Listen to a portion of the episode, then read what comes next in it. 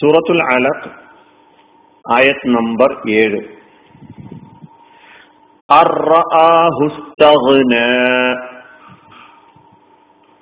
പാരായണം ശരിക്കും നമ്മൾ പഠിച്ചിട്ടുണ്ടാകുമെന്ന് വിചാരിക്കുന്നു. അൻ റആഹു എന്നത് പാരായണം ചെയ്യേണ്ടത്? അർആഹു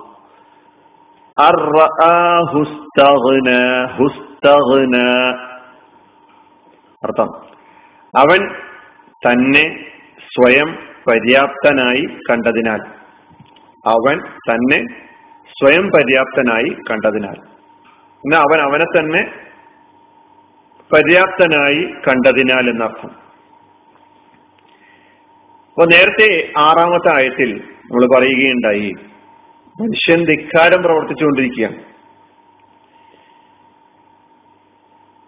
ഖുറാൻ വ്യാഖ്യാതാവായ മുക്കാത്തിൽ അദ്ദേഹം ഈ ആയത്ത് അബൂജഹലിന്റെ കാര്യത്തിലാണ് അവതരിച്ചിട്ടുള്ളത് എന്ന് പറഞ്ഞിട്ടുണ്ട്. അത് നമ്മൾ നേരത്തെ ഈ സൂറയുടെ രണ്ടാമത്തെ ഭാഗം അവതരിക്കാനുണ്ടായ കാരണം പറഞ്ഞപ്പോൾ പറയുകയുണ്ടായി. ഇതിന്റെ പദാനുപത അർത്ഥം നോക്കാം. അറ ആഹു അവൻ അവനെ കണ്ടതിനാൽ. അവൻ തന്നെ കണ്ടതിനാൽ. ഇസ്തഹന സ്വയം പര്യാപ്തനായി. അപ്പൊ അർഹുസ്തഗ്ന അവൻ അവനെ സ്വയം പര്യാപ്തനായി കണ്ടതിനാൽ. ഇതിൽ അൻ എന്ന കലിമത്ത് ഹെർഫൺ. മസ്ദരിയായ ഹർഫാണെന്നാണ് ഈ അന്നിനെ കുറിച്ച് പറയാറുള്ളത്.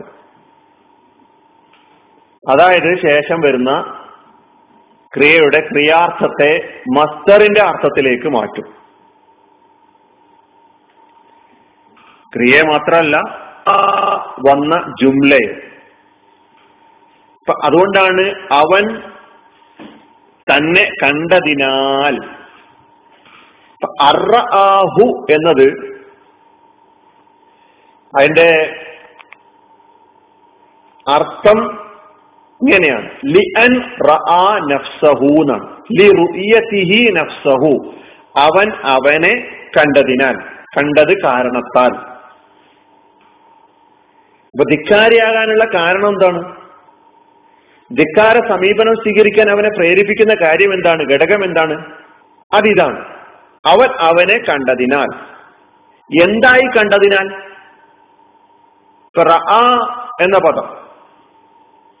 നേരത്തെ പഠിച്ച പദമാണ്. പഠിച്ചപ്പോൾ നമ്മൾ പറഞ്ഞിട്ടുണ്ട്.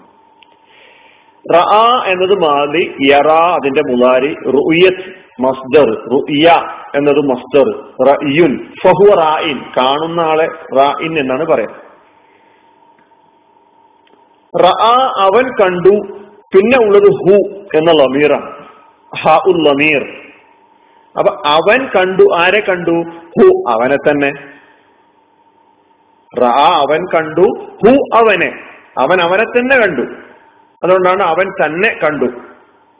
എന്ന് നമ്മൾ അർത്ഥം പറഞ്ഞു. അവൻ തന്നെ കണ്ടതിനാൽ അവൻ അവനെ കണ്ടതിനാൽ. എന്തായി കണ്ടതിനാൽ? യസ്തഗ്നി തനിക്ക് താൻ തന്നെ മതിയായവനായി കാണുക. അതാണ്. തനിക്ക് താൻ മതിയായവനായി കാണുക. തനിക്ക് താൻ പോന്നവനായി കാണുക. നിരാശ്രയനാവുക. ഇസ്തഗ്ന എന്നത് മാലിയായ ഫിയലാണ് അതിന്റെ മുതാരി യസ്തഗ്നി ഖനിയ യഹ്ന എന്ന ക്രിയയിൽ നിന്നാണ് ഇസ്തഹന എന്ന ക്രിയ ഉണ്ടാക്കുന്നത്. ഖനിയ എന്ന് പറഞ്ഞാൽ ധനികനായി സമ്പന്നനായി ഐശ്വര്യവാനായി എന്നെല്ലാമാണ്. അപ്പൊ അറ ഹുസ്തഗ്ന അവൻ അവനെ സ്വയം പര്യാപ്തനായി കണ്ടതിനാൽ. അവൻ അവനെ സ്വയം പര്യാപ്തനായി കണ്ടതിനാൽ. അപ്പൊ മനുഷ്യൻ ധിക്കാരിയായി തീരുന്നത് തനിക്കു ലഭിച്ചിട്ടുള്ള ഭൗതിക വിഭവങ്ങളിൽ മതിമറക്കുമ്പോഴാണ്. അഹങ്കരിക്കുമ്പോഴാണ്. നേരത്തെ ഞാൻ പറഞ്ഞു ഈ ആയത്ത് അവതരിക്കുന്നത് അബൂജഹലിന്റെ കാര്യത്തിലാണ്. അബൂജഹൽ മുഹമ്മദ് മുസ്തഫ സല്ലാ അലൈവല്ലമക്കെതിരിലും അവിടുത്തെ അനുയായികൾക്കെതിരിലും ധിക്കാരപൂർവമായ പരിധി വിടുന്ന അതിക്രമപരമായ സമീപനം സ്വീകരിക്കാനുണ്ടായ കാരണം അവന്റെ സമ്പത്ത് അവന്റെ അധികാരം സ്ഥാനമാനങ്ങൾ മറ്റ് ഭൗതിക സാഹചര്യങ്ങൾ ഇതിലുള്ള ഒരാധിക്യം അതവൻ പ്രവാചകനും പ്രവാചകൻ സല്ലാ അലിസ്വല്ലമ്മയുടെ അനുയായികൾക്കും എതിരെ ഉപയോഗപ്പെടുത്തുന്നു. അള്ളാഹുവിനെ എതിര് പ്രവർത്തിക്കാൻ അതൊക്കെ അവൻ ഉപയോഗപ്പെടുത്തുന്നു അഹങ്കരിക്കുന്നു. ചരിത്രത്തിലുടനീളം ഇങ്ങനെയുള്ള സമീപനം സ്വീകരിച്ച ആളുകൾക്ക് എന്ത് സംഭവിച്ചു എന്ന് ഖുറാൻ പറയുന്നുണ്ട്. സ്ഥാനമാനങ്ങളും സമ്പത്തും അധികാരവും ഉപയോഗപ്പെടുത്തി സത്യത്തെ പരാജയപ്പെടുത്താൻ ശ്രമിച്ചവരൊക്കെ തന്നെ സ്വയം പരാജയപ്പെട്ടിട്ടേ ഉള്ളൂ. ഫിറൌനിന്റെയും ഹാമാനിന്റെയും കാറൂനിന്റെയും നമ്രൂദിന്റെയും ചരിത്രം നമ്മുടെ മുമ്പിൽ അതാണ് വരച്ചു കാണിക്കുന്നത്. ഖുറാൻ വളരെ വ്യക്തമായി തന്നെ നമ്മുടെ മുമ്പിൽ അത് വ്യക്തമാക്കി തരുന്നുണ്ട് അവരുടെയൊക്കെ പര്യവസാനം എന്തായിരുന്നു എന്ന്. നമ്മളിവിടെ അബൂ ലഹബിന്റെ പര്യവസാനത്തെ കുറിച്ച് പഠിക്ക പഠിച്ചിട്ടുണ്ട്. അബുറഹത്തിന്റെ പര്യവസാനത്തെ കുറിച്ച് നമ്മൾ പഠിച്ചിട്ടുണ്ട്. അവരൊക്കെ ഇന്നൽ ഇൻസാനല്ല എത്തുക ധിക്കാരം പ്രവർത്തിക്കുകയായിരുന്നു മനുഷ്യൻ എന്ന് പറഞ്ഞ ആയത്തിൽ നമ്മോട് പഠിപ്പിച്ചിട്ടുള്ള ആ ഗണത്തിൽ ആ സമീപനം ആ നിലപാട് സ്വീകരിച്ചുകൊണ്ട് മുന്നോട്ട് പോയവരായിരുന്നു എന്നുള്ളതാണ്. ഇന്നൽ ഇൻസാനല്ല എത്തുക അപ്പൊ നമ്മൾ പരിശോധിക്കേണ്ടതുണ്ട് ഞാൻ എന്റെ ജീവിതത്തിൽ ഭൗതികമായ വല്ല വിഭവവും എനിക്ക് ലഭിക്കുന്നതോടുകൂടി ഞാൻ സ്വീകരിക്കുന്ന നിലപാട് അഹങ്കാരത്തിന്റെയും ധിക്കാരത്തിന്റെയും തനിക്ക് താൻ തന്നെ മതിയായവനാണ് എനിക്ക് ഞാൻ മതി എന്ന നിലക്കുള്ള ഞാൻ എല്ലാത്തിനും പോന്നവനാണ്. ഞാനെല്ലാ എല്ലാത്തിനും മതിയായവനാണ്. അങ്ങനെയൊക്കെ തോന്നുന്ന ഒരുപാട് ആളുകൾ കഴിവുകളും വിദ്യാഭ്യാസപരമായിട്ടും സാമ്പത്തികമായിട്ടും അതുപോലെ തന്നെ സ്ഥാനമാനങ്ങൾ കൊണ്ടും ഒക്കെ തന്നെ അനുഗ്രഹിക്കപ്പെട്ട ആളുകൾ അവർ പിന്നീട് അവർക്ക് തോന്നുന്നു ഞാൻ എല്ലാത്തിനും പറ്റിയവനാണ് എന്ന നിലക്കുള്ള അഭിപ്രായങ്ങളുമായിട്ട് പിന്നെ മുന്നോട്ട് വരാറുണ്ട്. സലാസുൻ മുഹ്ലിക്കാത്തുൻ മൂന്ന് സംഗതികൾ മനുഷ്യനെ നശിപ്പിച്ചു കളയും മനുഷ്യനെ നശിപ്പിച്ചു കളയും എന്ന് പറഞ്ഞുകൊണ്ട് പറഞ്ഞിട്ടുള്ള മൂന്നാമത്തെ കാര്യം അജാബുൽ മർഇബി നഫ്സിഹി എന്നാണ്. അവൻ സ്വയം തന്നെ ആശ്ചര്യപ്പെടുക. ഞാൻ എല്ലാത്തിനും ഞാൻ ഞാൻ ഞാൻ എന്നുള്ള നിലക്കുള്ള ഒരു നിലപാട്. അനാനീയത്ത്.